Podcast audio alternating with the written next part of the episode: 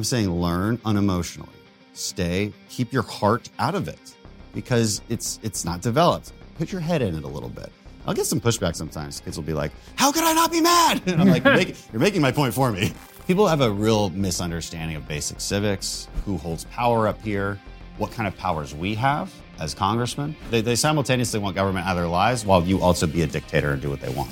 And how do we heal the rift between left and right? Because the reality is, you need to work together in order to have a cohesive country, don't you? That's tough. I, I, do think I think objectively the left has moved way way further off the spectrum than the right has. The, the right's gotten angrier, but I'm not so sure how our policies have shifted dramatically.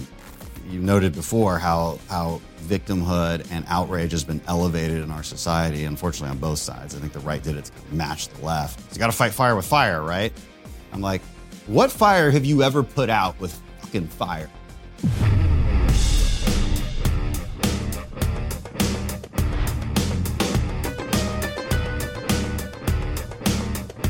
Hello and welcome to TRIGGERnometry on the Road from the USA. I'm Francis Foster. I'm Konstantin Kisin. And this is a show for you if you want honest conversations with fascinating people. Our terrific guest today is Navy SEAL, best-selling author, and the congressman the great, from the great state of Texas. I've always wanted to say that. Dan Crenshaw, welcome to TRIGGERnometry. Hey, thanks for having me. Uh, it's, it's a real pleasure. Thank you for letting us take over your office. Yeah. I mentioned that you are a best-selling author, and actually, your book Fortitude is one of the things we really wanted to talk about. Cool. Uh, you talk about the fact that you, you lost your mum uh, when you were 10 years old, watched her pass away from cancer. Then you, you know, skip forward, you become a Navy SEAL. You, you, you go out on deployment, you get injured, and uh, the fortitude of dealing with all of that, and that contrasts so sharply with the culture that we now seem to live in. What is it like for you with your life experience watching people freak out and melt down over tiny little things all the time? Yeah, geez, where, where do we begin? So, one of the chapters in that book is, is called Perspectives from Darkness.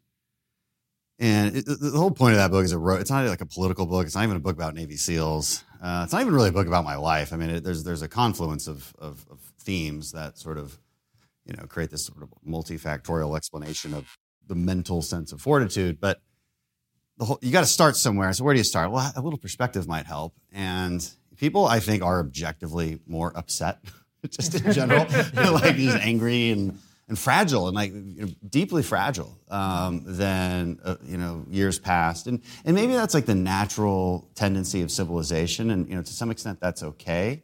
Like we, we don't need you to be hard as nails. It's kind of the point of civilizing. Mm. But you ha- we have come to a point where may- maybe it's it's been overdone a little bit we complain a little too much about things that we shouldn't be complaining about. And so it's healthy to just, I mean, just, you don't even have to look that, that far back in time. Um, maybe it's, maybe it's past generations. Maybe it's just a few years ago. Maybe it's just comparing yourself to somebody else's situation and think, you know what? Maybe it's comparing yourself to your own situation 10 years ago. And you're like, you know what? I've been through something harder than this. Let me, let me get through this too. I don't need to be triggered by this. Um, I, I, you know, somebody else dealt with what I'm dealing with now, and and they performed way better than I than I am now. Right? That, that's a, like a key lesson in perspective. Um, we hear it all the time in BUD/S. You know, they'll say like, "Look, you, guys are you guys are looking pretty miserable, but you know what? There's like ten thousand people who've done this before you. They they did just fine. So either like sack up or just get the hell out." Um, that, that should be a fortifying message. Know, to a lot of young people these days, that's like that's like an attack like you're, you're, you're attacking my sense of well-being, attacking my self-esteem. I was told that I'm perfect the way I am. But that's like the worst thing you can do to somebody. I, I would tell you you're perfect the way you are if I don't like you, because then I don't want you to improve. I care about you, I want you to improve and seek self-improvement. So you can only do that if you have some kind of perspective. And the reason I bring my mom into this conversation is because like I watched her truly suffer, and but I but you know, I'm not sure that I was really aware of how bad she, she was suffering you know, at the time because she didn't she hid it from us. I mean she, she all we saw was like my best friend and this this like humorous lady um, who made jokes and, and and still looked after us and like so you know I'm sitting on my own kind of not a deathbed that's a little too dramatic but like a a bed that I can't really move out of um, blind. It's like well you know what I'm still not that lady in her late 30s dying from cancer. She she she, she manned up. Maybe I should too. That's that's the point there. And you mentioned perspective. It's something you talk about in the book when you went to Afghanistan on deployment, and you would see people, and you had the sense that they see the world differently. And for Francis and I, both living in the UK, very comfortable, very prosperous. I'm from Russia originally. I've seen the way that people live outside the West. His mother's from Venezuela. Um, you know, how do how do you give that perspective to young people who grow up in comfort, who grow up in stability, who grow up in, in, in places that are better than humanity has ever experienced? How do, how do we create perspective when there is none? Uh, the first step is just telling them to try learning about it. I, I don't think it's that much more complicated than that. And I, I guess now that you mentioned, I, I, did have the advantage of I grew up abroad too. So, you know, I, I lived in Cairo, Egypt before. before like those were my first basic memories as a toddler. Um, deep, deep poverty, obviously, in Cairo, Egypt. I went to high school in Bogota, Colombia, so like I know, I know what what bad can look like. Not that Colombia's bad. I actually love that place, but as far as inequalities go, as far as problems in a country go, a civil war, it's kind of it's kind of a thing, and it's it's it's, it's a real issue. So you, you, appreciate it more when you when you when you have what you have here. Um, so how do you get people to understand that? Just tell them. So again, I don't, I don't think a lot of this is complicated. Say, hey, look, there are you, you need to be knowledgeable about how people before you lived, what the truth is about, say, inequality. Um, and before you guys walked in here, I actually just recorded a podcast with economist and Senator Phil Gramm about the, the myths of inequality. So this like what you're talking about is really fresh on my mind because we just had this conversation. People have really people are just misinformed about basic truths about how other people are living, about what our history is, about what the history of the world is, uh, and and what the truth is about economic disparities, discrimination versus disparities. All of these things are just uh, left as deeply misinformed people for their own political opportunism, right? Because it's people have to be people have to believe there's a crisis in front of them if they're going to demand rapid change, right? Revolution never took place when people were like, I don't know, I think things are fine. like, do we do we need the revolution? I, I kind of like, you know, that you're not going to get your Bernie Sanders revolution if everyone thinks everything is fine. And frankly, obviously, we're not getting the Bernie Sanders revolution. So to an extent, people do understand the, the truth here. But I, I, part of being a conservative is making sure we don't get there. Okay, so um, telling people, uh, presenting the facts, I don't know that it's more complicated than that. Dan, do you think part of the problem as well is that America is such a materialistic culture that people go on social media and then they see the people living these incredible lives and they get angry and frustrated when their lives yeah. don't match up to what they see on the screen? Yeah, yeah I do. I'm not sure if I have much to expand on it. I mean, I, I don't know if it's America specific, but um, it's certainly true.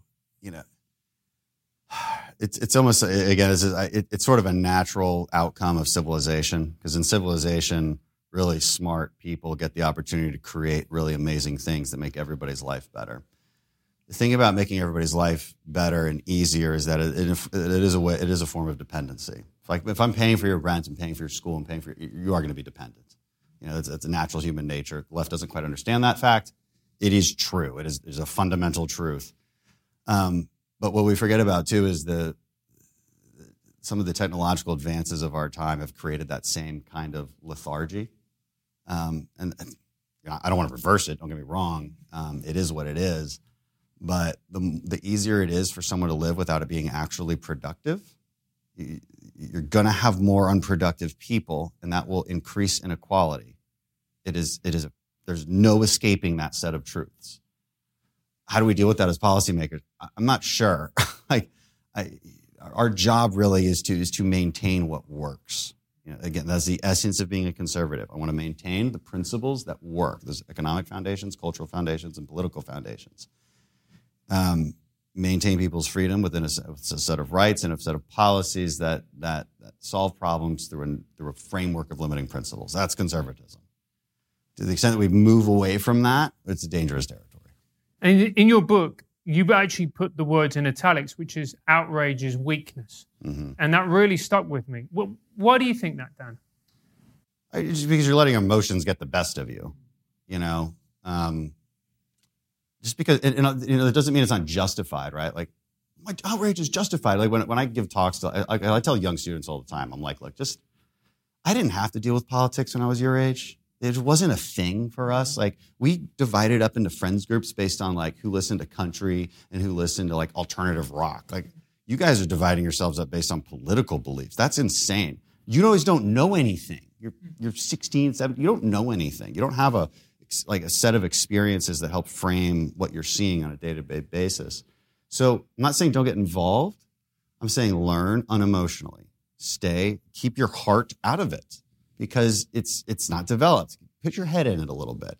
I'll get some pushback sometimes. Kids will be like, "How could I not be mad?" And I'm like, "You're making, you're making my point for me." Like, because I'm like, "Look, the way you're reacting to me, whatever you want to tell me, I'm going to tune out because it's just it's pure emotion." And, and maybe you're mad about something, and maybe it is justified, right? Maybe there's a true injustice that you're truly upset about. I'm just saying, if you want to be productive about it, if you want to solve that problem, you're, you're not going to get there with outrage. People stop listening to you. It's just it, it is not a practical solution. So you, have got to learn to control it. You know, like in the, in the, SEAL teams, it's like we're not fearful, just like everyone else is. It's not like we're not outraged, just like everyone else is. We just have an extreme ability to control our aggression and control our fear. That's all it is. It doesn't mean you're fearless. If you're fearless, you're a psychopath. So we tend not to like those guys. they don't actually, they actually don't mesh well. Uh, so it's it's it's really that it's simple because it, it means that you've allowed yourself to give in to a completely unproductive path. And it's really interesting you say that because we now celebrate emotion. If somebody's offended, it's celebrated. If they're outraged, if they're outraged, it's celebrated. If they're angry, it's seen as righteous. But what, what, the point that you make is that we can't change anything just with emotion alone. Yeah, it's very typical if you're kind of far right and left like spectrums. You know, like the biggest indicator of being an, an extremely left or extremely right is is their tendency towards outrage, and um, and also the the the preference, frankly, for a, a set of ideas maybe that that are unsolvable, right? Because it, it, like they prefer the outrage, like they feed off of it, so they don't really want to solve the problem. Uh, that, that's very clear to me after being in politics for almost five years now. So if, if you want to solve problems, you, you, gotta, you, gotta, you gotta keep the emotions out of it. I mean, it's it's it's just really that simple. And and you know, uh, you're obviously a Republican, so the fact that you would take a couple of swipes at the left makes sense. Francis and I are somewhere in the center. We have a lot of center right guests on, like you. Um, and one of the things I'm thinking about increasingly is that yes, the left started all this emotional stuff, but you know, we're sitting here not very far from the Capitol, where we saw what happens when the right does the same thing. Uh, are you concerned that both sides are now at this? Yeah, I talk about it all the time. So that's why I take so much flack from some of those audiences um, because I call it out. I mean, like it, when you start acting like this, the, the populist right, the populism to me is a left wing sensation. Okay, because what is populism? It's me telling you what you want to hear, right? For popularity's sake. Well, look, it, yes, it is popular if I just promise the population three thousand dollar checks every month for free. Of course, that's popular. Does that make it a solid policy? Of course not. Right? The left is really good at that kind of stuff. I want to buy your vote. I'm going to pay for your school. I'm going to cancel your student debt. I'm going to pay for this. I'm going to pay for that. I'm going to tax the rich to do it. Oh yeah, that's that's that's populist. I mean, it's, it's buying your votes. The right right wing populists have given into that nonsense to to some extent. Um, that concerns me a great deal. But what do you make of their argument, Dan? Because what they would say is, look, the corrupt elite right here in Washington is ruining the country. It's RINOs like Dan Crenshaw, mm. you know, Republicans in name only. They don't want to change anything. They want to sit there and profit off blah, blah, blah, blah, blah. What do you say to people like that? I'd say give me specifics. I, I'm like, like you can go through your list of sort of talking points that we can all read on Twitter. Like they've been recycled a million times. What does it mean? Like, what the hell do you mean by that? You know, like give me like let's get down to the actual brass tacks. Like, what do you mean? And it, it, becomes this sort of whirlwind of answers when once we once we get to that point. Um, you know, you want to profit. You're in everybody's pocket. I'm like, what does that mean? People have a real misunderstanding of basic civics. Um, who holds power up here? What kind of powers we have uh, as congressmen? I mean, people want you to solve it. They, they, they simultaneously want government out of their lives while you also be a dictator and do what they want. I, I, I, know this because I read the comments. So like, why are you posting? You should be doing this. Like, why do you do this? You know, it's like, well, this is just how our government works. I mean, the, you're a constitutionalist, right? So like, you have to follow the Constitution and the parameters it sets out. Um, I, I, think people say those things too because they've been conditioned to, to, to hear those things and then repeat those things by by political campaign after political campaign on the left and the right. It's just become this popular sentiment. And, and yeah, I guess you could define populism that way too, just counter elites. Well, but again, like what the hell does that mean? You know, eh, what is it? Which elites? Why? Let- Let's get specific and then and then address that problem within a set of principles that, that we all adhere to that I thought we agreed upon. Not just resentment for resentment's sake. Well, I, I, I suppose what people mean is that there is a big disconnect between what happens in this city and the lives of ordinary people out there. The values of the people who are here are very different. Their way of looking at the world is different. And for a lot of people, I think the reason that they're tempted by populism is they feel unheard, they feel unseen, they feel like uh, politicians don't respond to their needs and, and what they want. Yeah, I mean, I just what I would tell people then. Again, I want specifics, like like, like you know, and I, I know I'm not sure you're in that category, so it's hard for you to come up with specifics because you're not the one yelling at me about it. Yeah. But I have had these conversations, and I always try to say like, what that's fine, but what do you mean? Like, give me give me an example of a policy, and it'll give me a policy, and I'll be like, okay, well, just so you know, like that that policy polls sixty percent with the American people. So how are we not listening to the American people? Okay, just because you don't, and they're like, I am the people. I'm like, well, you're not though. Okay, there's there's actually a lot of you. And Do if you think go, this if is you what the dinner, internet does? Is this what the internet does? Everyone has 100%. got their own little silo, and my in my own little silo, I'm the king of the world. I represent the people, and therefore I represent everybody. When actually, I you're about three percent of Yeah, society. I hear it all the time. We, the people, want you to do this. I'm like, well, you want me to, but if you go and poll your own neighbors, you're going to get a lot of different opinions, man. So, like, that's just that's life. And I, and I will say this too that most of the normal people just going to work, like, they're actually not paying attention to my political posts. They're, they're they they actually do just talk about kitchen table issues. So you've got social media has done this, right? It's elevated very um, fringe issues in, in our politics that actually most people don't really care about. So you do have to use scientific polling to really get what people care about. And then it starts to make more sense. It's like it starts to be like inflation, like basic economics, the border, things that you should expect people to care about. It's it's it becomes a little less of the kind of lightning rod issues. Not that lightning rod issues don't matter on day to day, but there's there's like social media world like you know twitter isn't real life. It doesn't necessarily translate to how people are feeling. And you know i i always do feel better when i actually and i do, you know, do this a lot when i'm just taking questions from at my events like back home. Now now i'm hearing from the people. Like now i'm actually hearing from the people. Especially when i go to there's there's two different kinds of events okay there's one where i advertise it so who's going to show up to that political people like people who are really interested in politics. Um, so you have to do other kinds of events. Like I'll do like a, a town hall, but I'll go to a, a- like a specific company and like get to talk to all their workers. These are all people who would not take the time to go to some random political event. I don't blame them. Um, but now I get now I get to hear what regular people are asking, right? And it's it's very different from what your political entertainment industry wants you to think they're asking about. So I'm not sure the disconnect is that big. I will say uh, this is the other thing I tell people is whether you like it or not, the Congress represents you a lot better than you think.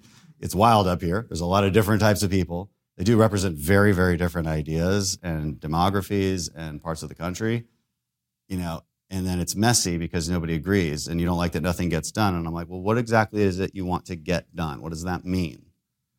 And how do you and, and I tell you what, go have dinner with like six of your neighbors and and you find a, a kind of a simple problem, and I want you all to agree on a solution. Like really think through it. And you tell me that all six of you agree. Yeah. Now try to get 435 people to all agree. There's a, you know, it just the, the, the when you actually start doing it, it's it's a little more complicated than people realize. Dan, how do you, because the left went nuts, and I'm from someone who was on the left quite a while ago with the embracing of wokeism, which to me is a conspiracy theory. But now I've seen the right go just as nuts about things like Ukraine and QAnon. How do you deal with your own side when they are quite frankly losing the plot on the, on the far right? Well, the good news is QAnon's kind of bunk, uh, I guess. Um, but you know, the, the people who followed QAnon, the, the way they think hasn't changed.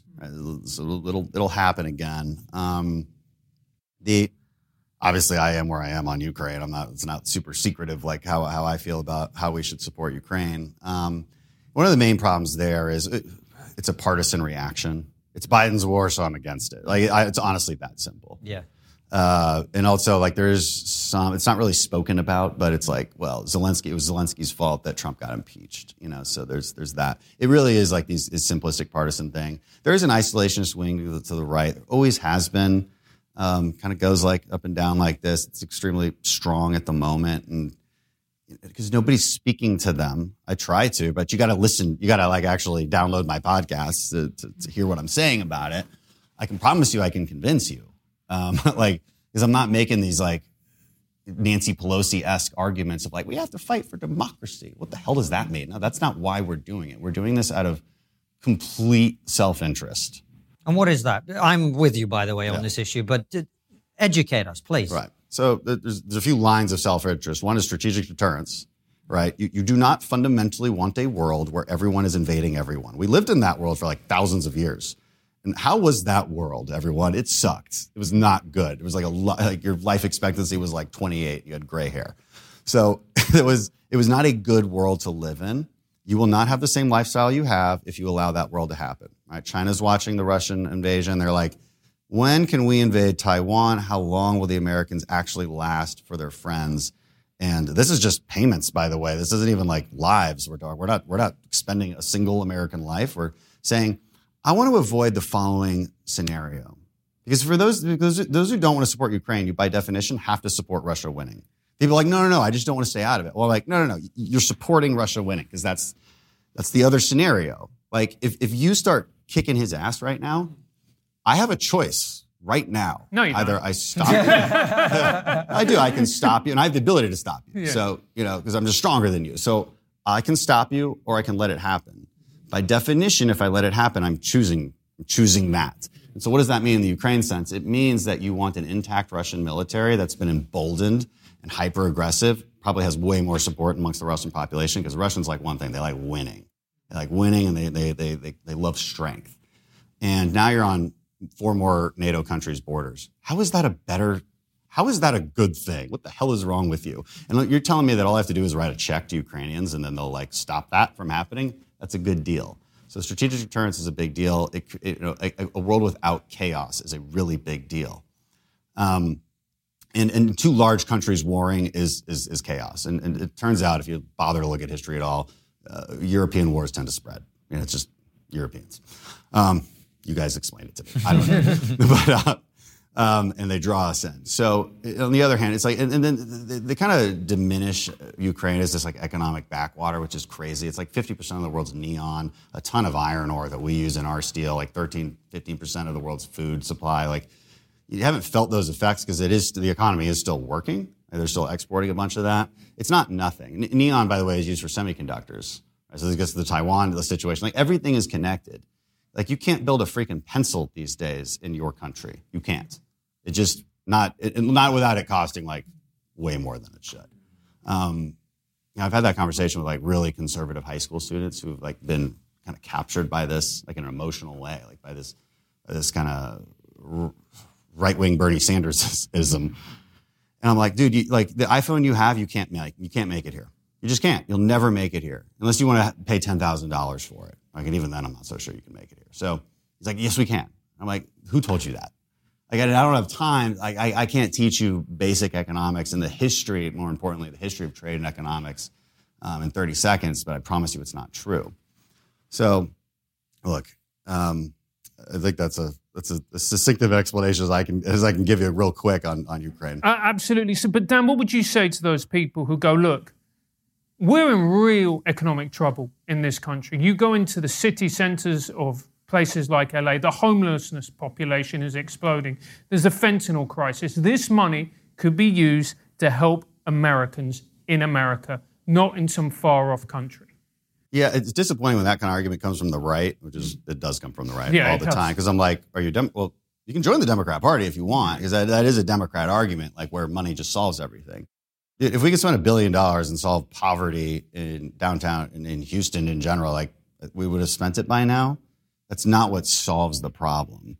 You know, a, a more compelling argument is the border. Like, why are we worried about their border if not our border? Totally fair. We should, but but it's like it's, it's a false choice. You don't know if it's not an either or situation. We should do both. You people who know me know I've, I've been pretty hardcore. I don't really talk about Ukraine. I talk about fighting the Mexican drug cartels. That's what I talk about. So like I'm all, you know, it's not really a money problem though. Our border issue is not a money problem. So it's Can just, you explain this to us, Dan? Because we have a very similar problem in the UK where we have tens of thousands of people come into the country on small boats, in our case, illegally. They don't get checked, they get put up by the government in a hotel. Uh, why are we in the position where some of the most powerful countries in the history of the world are unable to enforce what every other country in the world does, which is a controlled border? Yeah, well, because the, the, the left has become just hostage to their own sense of compassion, I guess. You know, um, I was uh, people ask about this, like, why, why can't Democrats see it our way? And I'm like, there's a couple things. There's probably political incentives, at least in America. There's probably some political incentives. They think they'll vote for them eventually. I, it's not a really good strategy, so I'm not, I'm not sure that's true. But anyway, but but I think fundamentally they, they they have different moral reasoning than conservatives, and so so they they don't even conservatives think that like loyalty to your group. I'm I'm referencing like Jonathan Haidt's work here. Does lays this out really well and explains a lot of policy differences between the left and the right. It does. You know, conservatives have pretty even keeled on all sort of the moral frameworks that we might point out, like a sense of authority, sanctity, uh, a sense of in-group loyalty, which is important when you're talking about a border, uh, and compassion, loyalty, things like that. So the left really only cares about compassion and equity. That's their whole thing. And so everyone should have the same thing, which means everyone should have access to all of America's benefits. And I just feel for someone. Like they're always a victim, right? So this is victimhood. This is kind of where victimhood culture probably comes from because, you know, it's you noted before how how victimhood and outrage has been elevated in our society. Unfortunately, on both sides, I think the right did it to kind of match the left. you got to fight fire with fire, right? I'm like, what fire have you ever put out with fucking fire? Like, That's the point I always make. Is like when the fire brigade turn up at your house, they're not turning up with lighters and fuel. That's not what they do, right? no, like, could you imagine? Just just burn it all down. Just, just do it faster. But don't you um, worry that's the political attitude in America at the moment? Yeah. In both sides, drain the swamp or whatever else. Yeah, just you know, burn it all abolish down. abolish capitalism. That seems to be the solution f- from Yeah. both sides. Yeah, that's what populism is, right? It's it's based in emotions, based in outrage, and it's like blame someone else and and burn it all down, right? That's that's real dangerous. And the left does it because they're utopianists. Um, so like when you can't, when you envision utopia and you're not quite there, what do you do? You get mad and you like want to burn it all down. The problem is, is like they're literally, you know, I always I tell people, look, envision a librarian and she's like standing on a bunch of books and she's almost to the top shelf. That's utopia, but she, she can't really reach it. And this really frustrates her. And so her reaction, instead of bur- instead of adding more books to her foundations, and those foundations might be like, you know, Christianity or you know, a, a, a sense of meritocracy. Like I'm talking about really basic foundations, capitalism. She just burns them all down, right? And boom, they named the French Revolution, and that went really well. So. Um, and on the right, like it's, I don't, I don't think the right are utopianists, but it's just, just, just mad. Like people are just mad. And like, you know, and our job as leaders is to be like, I understand why you're mad. So here's the truth about, first, let me, like, let me give you the truth about what you think is true, whether it's Washington or this policy or whatever it is. First, let me do that. And then let me walk you realistically, like how we get to the solution that I think you'd be happy with.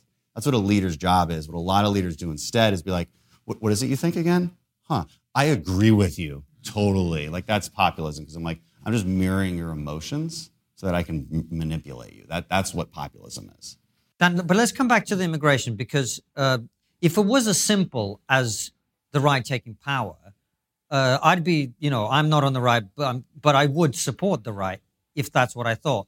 In the UK, we've had a conservative government, well, conservative government since 2010. And in this country, only until very recently, you had a Republican president who did not solve this problem. So why is it that uh, our countries? Because I feel like it's almost like it's not just about the individual circumstances. It's almost a, a cultural phenomenon where even the right has actually swallowed a lot of these leftist ideas of utopia, uh, all things to all men, etc. Do you think there's some truth to that? Uh, no, it's just the politics of it got messy, probably. So um, I will say Trump's policies did make it a lot better. Right? And it's a simple disincentive to come across the border illegally by saying, look, you can come across, fine, but we're gonna we're gonna you can you can claim asylum, but you're just gonna wait in Mexico while we adjudicate that. And so obvi- so what that did fundamentally was stop the abuse of the asylum system. That's the fundamental problem in our country. You guys have a different problem, I think. So it, it's hard to compare the two. You, you guys have an act, you guys are actively bringing them in. Maybe I'm, No, we're allowing them to come in. yeah. So I guess we are too, but Trump wasn't necessarily, he was looking for ways. He eventually found ways. It took him a long time to kind of get to that point. Um, we didn't have 60 votes in the Senate. It- honestly, the answer is as simple as that. You know, you, you got to have serious majorities here to, to, to make that policy change. Um, we're going to pass something out of the House here soon. That's that's going to be really solid border security, and it's not going to go anywhere. Because I don't. Maybe we'll get one. You need 60 votes in the Senate. So that's the simple explanation. I don't I don't think that there's a single Republican out there who would be like, yeah, I mean, we should just keep letting them across. like it, it's it's pretty well ingrained in our base to, to to believe the opposite. I know. The reason I bring up the cultural point, though, is I talk about this in my book. You know, the Barack Obamas, the, the, the I mean, Hillary Clintons, the Bill Clintons, they all sounded to the right of Donald Trump on immigration in their own time. Recently too. And recently, too. So something has changed in the mindset of the country on these issues. Yeah, that that's a that's true. That's fascinating, and I've I've never figured it out. I mean, I think I think they they're, they're might be as simple as them pandering politically to their Latin base. Now that's backfired, and they now they have no way out. You have to understand too that the that the people say all the time the, the, the politicians in Washington don't want to solve the immigration problem because they benefit from it being like a lightning rod issue all the time. I actually don't think that's true even for Democrats because we all have plenty of lightning rod issues and political footballs that we can throw around. And I'd be really happy to just solve this one. Um, it's the it's the outside groups. It's the it's the groups that like literally make money off of this. People are like, oh, again, it's like going back to like you just line your pockets. What the fuck does that mean? Like, we, no, we don't. Like, we literally don't. Um, but you know who does make a lot of money? Um, activists that run these organizations who take donations from you and tell you that you're fighting for them and all that. So on the left, those are very, very powerful pro-immigrant groups, and I think they're really scared of them. I, I think that's a fundamental truth. Uh, we have them on the right too. Like, and they will try to prevent us from like coming up with a compromise that would because a compromise would you know be something like okay, let's figure out what to do with like better legal immigration, but like really get the border secured. Um, I, I would I could foresee a lot of those far right anti-immigrant groups torpedoing that. I could see that happening because they don't really want a solution. So it's not, I don't think it's the politicians up here. Do you think part of the problem is as well, Dan, is that people don't know how Congress works? They don't know Yeah. anything about how policy is passed. So that creates conspiracy theories. Yeah. Is that something you find yourself battling all the time then? Yeah, yeah, for sure. It's just all, all the time. Like I said before, people think you're a dictator um, pretty pretty consistently. When you do something about it, Dan, I'm like, well, okay, just let's lay it out. Like, what what is the action? Like, like I mean, I'm not, you know, it's it's um, yeah, it would make everybody a little less unhappy if I, I think they understood the system a little bit better. Sounds like a very frustrating job. Yeah, yeah, it's politics, so it's extremely frustrating. You do it because it's important, not because it's enjoyable. My last job was pretty enjoyable, even if I lose an eye every once in a while. Like, I was, I was like very enjoyable. Um, politics, you do it because it's important, because you, you, you need leaders who are actually willing to kind of tell people the truth. Um, the truth makes people really mad. Is, is you, there's a lot of emotional attachment to false narratives that are comfortable, whether that's how the government works, whether that's the, the, the nature of inequality and what's true about it, whether that's climate alarmism. I don't know. Like there's there's plenty of comfortable false narratives that people like really enjoy holding on to. Like, it makes them really mad, especially if you tell your own side. Like ah, it's, that's not right. What, what you just said, it's Ooh, not they hate true. that. Yeah. Because then you're like a traitor. Like no, no, just say the thing we saw on Twitter. It's like no, I I can't say the thing because it's not true. So. What do you do when you're in a system that actively rewards that kind of behavior? How do you navigate that? And how do you maintain a sense of integrity? Yeah, well, I guess you just got to hope that integrity and, and truth like wins out in the end. I think it tends to. I, I'm not it's not obvious to me that in the long run it doesn't. Um, but you're going to have your battles in between. That, that, that's for sure. You don't have any other choice. So that's never said it was easy. Things that are easy are usually not very worthwhile. And Trump is he's going on the comeback trail. Do you think he's what America needs at this point, Dan? well, he's, he's on the comeback trail for sure. I'm not going to get into the politics of the, the primary, staying out of that one. Yeah. Um, but, uh, you know, we definitely don't need Biden, and Republicans need to Republicans need to figure out how to win, and beating Democrats is really easy. Like, I, I find it to be the easiest thing in the world. I had like a barely Republican district. I got redistricted now. I'm super Republican, but um, barely Republican before. Trump barely won like like a point. He won won it by, but I won like 14 points. So I, it's not hard to beat Democrats, even when they're spending a ton of money on me. Even when Beto's coming in to campaign against me and like all this nonsense, it's not hard to beat them. Really isn't. You just got to be somewhat like. Look, how do you win an election? Get enough people to know who you are and be somewhat likable, more likable than the other guy that's winning. So this is not a hard thing to do. I mean, Democrats are trying to ruin women's sports. They're trying to trying to tax your business out of existence. They've literally Biden is is making a deal. You, you said you were going to ask me what I would think people should know about. Well, here's one thing: they should know that Biden has made a deal with the OECD, with maybe like 180 countries signatories, that that if if he isn't able to raise corporate taxes here in America, then everybody else should raise taxes on our American companies in their country. Like, what the hell, man? Like, I don't care what side of the aisle you're on. That's like that's like treason. it's it's nuts. Um, it's, it's the global corporate minimum tax, right? So, holy crap, this shouldn't be that hard to beat these these folks. Like most people do not want an open border. Like a vast vast majority. Most people think you shouldn't have an abortion past 12 weeks. How are we losing this debate? It's not even most people. It's like 60, 70% of people don't think you should have abortion past 12 weeks. Like, You lose Was the it in the debate by, by, by pushing the extreme. Yeah. That's how you lose the debate. Yeah, and doing it in an angry way. Yeah. like like you got to be like, look, I'm a conservative. I'm just not angry about it. that's, that's like a funny line a lot of people say because it's so true. And it's like, look, just just fire and brimstone. I know it riles like, and they do it because it riles up their base, and they're only interested in talking to their base. I'm like, look, I'm interested in actually fighting for my base. And for me to fight for my base, I need I, you need to give me the space to actually do it. Like you need to give me the space to persuade other people to, to slowly to come over, which means I can't go be an asshole like you want me to be, you know. And uh, look, I think most most most people get that. Um, Uh, I guess the only point I'm making here is it's easy to be Democrats. We just got to want to do it. And how do we heal the rift between left and right? Because the reality is, you need to work together in order to have a cohesive country, don't you? That's tough. I, I do think I think objectively the left has moved way way further off the spectrum than the right has. The, the right's gotten angrier, but I'm not so sure how our policies have shifted dramatically. I mean, you can point to some things, right? Like some things that are good, like a, a skepticism of trade with China. I think that's a good skepticism to have. Like, there's nothing in conservative philosophy that says we just have to let Chinese do whatever they want, free trade for all. Like, that's actually not a conservative philosophy. Domestically speaking, economically, yeah, it is. But international trade, like, you've got to negotiate. So there's some healthy aspects to the so-called. I wouldn't even call that populist. It's just smart policy. Um, anyway, you can, people point to things like that, but I'm like, look, we haven't really moved off the deep end. That's the whole point of conservatism. It kind of stays in a box, and like, people, and I'm trying to keep it there. The left has moved way far. Um, you know, how, how do you solve that, man? I don't.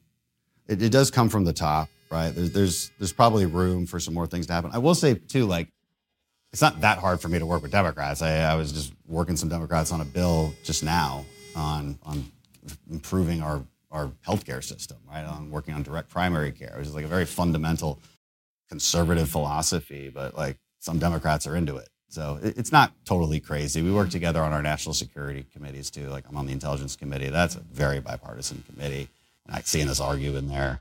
Um, it's helpful when there's no cameras. like, uh, and um, armed services committee is usually uh, pretty bipartisan as well. So there's most bills that pass, but the far by far the majority are bipartisan, pass with a lot of support. Now, they're not like changing the world. You know, we're, we're always going to disagree on fundamental things, and that's by the way, that's the whole point of having a left and right. Um, I do think America's does seem to me like the last place where it's like truly 50 50. Doesn't seem that way anywhere else. Like, I mean, I'm sure you maybe argue with me on that, but you know, we, we need to. It's it's healthy. Like there, there, there's there's something about that that's healthy. I think it'll be like that for the next thousand years, and it was like this a thousand years ago. I think that's naturally wired within the human race to see things in sort of the Thomas Sowell conflict of visions mm-hmm. framework, right? Um, it'll always be that way. It's like that everywhere. You guys have different names for it. We call them Republicans, Democrats. Y'all call it labor and conservative. You know, you need a few more conservatives, I think. No, we absolutely work, work do. on that. yeah, just a balance. A balance is good. Balance is very good. What, what, does conservatism mean to you, Dan? Because people, you, you ask conservatives what it means to them, and you get a million different answers. Yeah, that's a problem. Um, most people don't know. I said it earlier. So it's, it's, a conservation of Western values fundamentally, and I would, I would, I would categorize that three ways: cultural, political, and economic. So cultural just means like, like uh, Judeo-Christian values. Right? I'm not saying you have to find you can be an atheist, but you you still adhere to the same values that Judeo-Christian uh, morality teaches. Just you know, whether you like it or not, you do, and you agree with it. So that's one. Meritocracy, right? Like this is these are cultural issues, a, a, personal responsibility, like a sense of personal responsibility, a sense of fortitude. Like I should be strong. Like that's a that's like a real important cultural thing, and like we actually do have to say it because, like you said earlier, people are celebrating weakness, victimhood. Like that's a that'll, that'll destroy a civilization from within. So you know, conservatism has to actually fight for these basic values. And I could go on and on, I guess, on cultural issues, but economic issues. What is that? It's just a market, like a, a free market society, property rights protected, your basics, right? Like a, a sensible tax system um, that incentivizes proper behavior, disincentivizes negative behavior. I don't like just this isn't complicated stuff, but we do find ourselves in disagreement with the left on it. So like um, and political, so small r Republican. That's what we're preserving as conservatives. You know, we're, we're preserving federalism, states' rights. We're, we're preserving the idea that uh, if you have a problem, it's likely that the local people will kind of know how to solve the problem better than somebody in Washington. So, um, you know, preserving uh, checks and balances, or preserving the, the, the nature of the court system and, and its its insulation from Congress, right? Like it's, it's really basic stuff that is actually in, in, in sharp disagreement with how the left wants to operate. Like, they, what do they say? They want to pack the courts. They want to remove the filibuster. Like, they want to remove these really basic political institutions. So when I like describe all that, you're like, well, isn't that just normal stuff? And I'm like, yeah, that's that's the point. like, it's just normal stuff. Um, and then you know, and then we look at new problems. Conservatism means having a framework with which to solve the problem. Too many conservatives thinks it thinks it means don't ever solve a problem that's a that's a problem. like that's not what it means. It means I approach a problem with a certain framework in mind, and generally that framework is limiting principles. So I ask questions like, okay, if I want to give you a benefit, like what do I have to take from him? That's an important question. If I want to give you free healthcare, but he's a doctor, so like, do I like say you, you just do I pay him? do I decide how much he gets paid? How does that work? This is a real. These are real questions that like liberals are just like, no, just, you just have it. Hmm. Ah, and I'm like, but how do you have it? You know, you didn't work for it. How does that work? I mean, maybe we'll try and get to that point. I'm not saying we don't, but but you got to think about his rights as well. If I want to take your guns away, okay, just to make him feel safe. Well, but like, but now you can't protect yourself. But he feels safer. Well, how would? But what? You know, it's like I'm sorry. What like principle are you going back to? Feelings? this is the principle of feelings. so yeah. it's only conservatives answer ask these, and I could keep going, right? Like ask these questions. Is this best solved at the local level? Is it best solved by just civil society? We ask those questions, and that's like a test for how we solve a problem. You know, and, and conservatives can internally disagree on like, well, it does infringe on somebody's rights. Well, no, it doesn't. Right? Let's have that discussion, but at least we're asking the questions. Dan, in your book, uh, moving on a little bit, you talk about the values that were instilled in you as a Navy SEAL uh, on a stepping up when you know when there's no one in charge you take charge all of that sort of stuff and they're really beautiful values for people to get and to aspire to what's the contrast like going from that to politics where at least from the outside it seems that the principles are upside down? You know if you can screw somebody you do. If you can throw someone on the bus you will. If you can avoid being at the front and taking the bullets you etc what, what's the contrast like? I don't know. You put that really well. It's exactly like that. yeah, because I, I have been, people ask me, what has surprised you? And I'm like, well, I'm not, if somebody comes up here and they're super surprised about everything, you shouldn't have elected them. Like, it means they don't know what the hell they're doing. And there's a lot of people like, oh, I can't believe it's like this. What the hell? Why did you run? Um, like, jeez. Uh, So you thought So- it would be a bit of a shit sandwich when when you got the job. I just understood basic civics. Like I'm like, yeah, I mean, you, no, you don't get to rule the world when you become a congressman. A lot, a lot of people are like legitimately frustrated by, by, by, you know, the, how slow the system can be. And I'm like, what? The, heck? you really don't understand what it's for, um, what your powers are. Like what, what, what you, people are very uneducated on basic policy. So that's that's a problem. In the SEAL teams, you like you do have to meet certain standards before you deploy. That ain't the case in a democracy, in electoral politics. So that's all I'm saying. Um, but the, the thing that actually truly surprised me was was the extent people were willing to throw someone under the bus and like betray a friend or me, like uh, multiple cases like this, for almost nothing in return. I mean, just for a little, just for a quick glimpse, uh, just for a quick like highlight on Twitter, like just for almost nothing. I'm like, wow, you stab me in the back for nothing. At least do it for something, man. I've, I have multiple stories like this, where I could I could name people, but I'm like, jeez, like it's just like it's almost psychotic. Like it's, it's so irrational to me. I'm like, man, if, if you would have been better off just saying nothing. Because like now you just made an enemy. Um, and so it's it's very irrational. Maybe that's poor judgment. Maybe it's just like the the the snake pit of um, nature of of this game that everybody's playing and everybody's so used to. There's no loyalties whatsoever. It's like again in the SEAL teams, I'm like, it, I have a platoon member who's you know who's an enemy. I don't know. This enemy is always trying to hurt this guy. I'm not going to go have drinks with his enemy. like I'm just not going to do it. But in politics, it's like, oh no, no, I mean we didn't talk about you. Like what the hell? like uh, it's like okay, well, noted. We're not friends. Like it's it's it's just that yeah, the idea of friendship is almost non-existent. It seems like um, the sense of loyalty, yeah, the sense of honor. It, it don't get me wrong. It certainly exists with a lot of people. Um, most of the people you probably never heard about and never get credit for it, but there's a lot of them, and like it does need to be noted that there is. Um, but you, you do have to you do become cynical sometimes because you begin to wonder is that what the people even want you know or do you want the snake oil salesman? Because sometimes it seems like you do. You know and so this is this is why like I, I find it incumbent on myself to tell truth about the left and the right.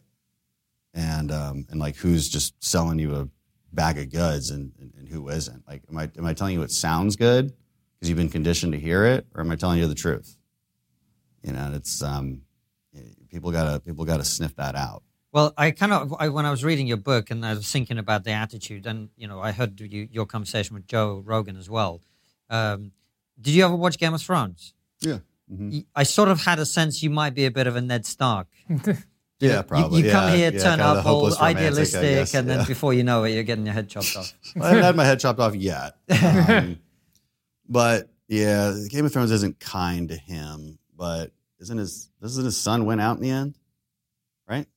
Um, Isn't that his son? The yeah, kid in the yeah, wheelchair yeah, is yeah, his yeah, son. yeah. Well, he's not actually his blood son, but yeah, yeah. All right. Jon Snow. we're, we're giving all the spoilers away here. Yeah. We're ruining it It's for a terrible everybody. ending, by the way. Yeah. But like, the, I guess, but but but you know, the, but the reality is, is that in Game of Thrones, the the the you know, quote unquote truth, like the, the right path, though extremely difficult and with much sacrifice, still won out in the end. It has to. So it might be different characters at the end, but it still wins. And so, yeah, you, you can't let go of that. I mean, what do you have if you if you do let go of that? Like, you have nothing. And so it's not worth it it's not worth selling your soul. Some people sell their souls up here because they can't. They probably can't do anything else. Let's be honest. Like uh, I can do plenty of other things. Uh, so it's just it's not worth selling of the soul. And do you sometimes feel that that's a problem that the characters politics attracts? The people who want to be center stage, the people who want to be revered. That's kind of a side effect. Do you think that might be the case? It depends on the district, right? Like, you definitely see that in some places. You see you see that character get demolished in some districts, right? And like a much more like normal person gets elected. So it really, really depends. That's why I tell people all the time, like, look, man, the, the Congress represents you just fine. Trust me. Like you can find your person up here. It might not be your representative, but it is your person. Like you've got somebody voting for you. like there's there's a lot of different characters up here. Um, it's you know the average IQ up here is 100. like, just What a great note to wrap up on that. A couple more questions, and we'll ask you some questions for our locals. Well, no, in fact, not a couple. Our final question is always the same. We did warn you about it. Um, why is the SAS better than the Navy SEALs? Oh. Uh, right. Okay, I, no, I'm, I'm- I'm leaving. I, I don't want to get choked out by a serving congressman. Uh, We like them very much, honestly. Yeah. what's the one thing we're not talking about as a society that you think we should be? Oh, well, I already gave you one answer. You know, we, we probably got to talk more about this AI thing. Remember when I spoke to you earlier, when I said earlier about the how inequality is inevitable, even with all the policy you know, meddling that you want, just because, well, first of all, people naturally produce differently, naturally have different skill sets, naturally are taller, shorter, uglier, more beautiful, whatever.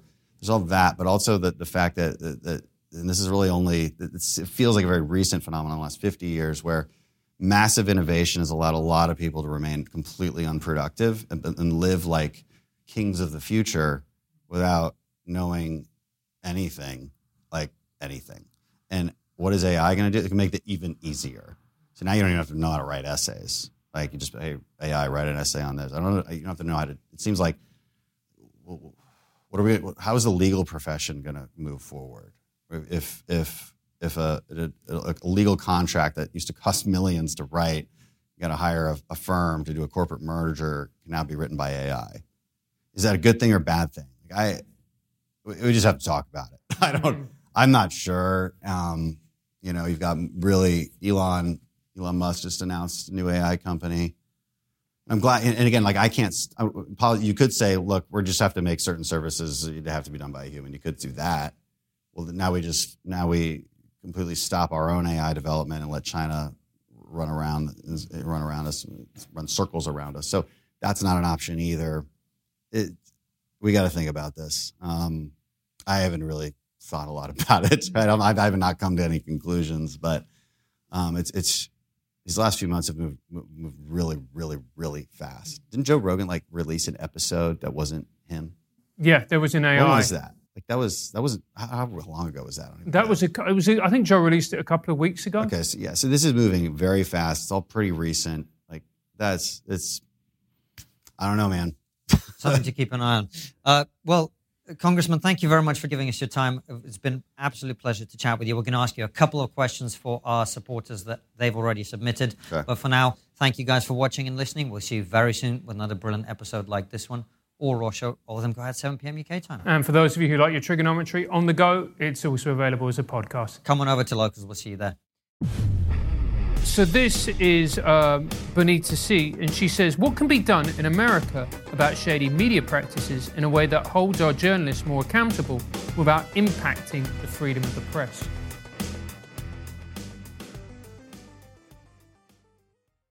Before you go, consider joining our exclusive member feed. As a member, you'll get ad-free and extended interviews. Click the membership link in the podcast description or find the exclusive episodes link on your podcast listening app to join us.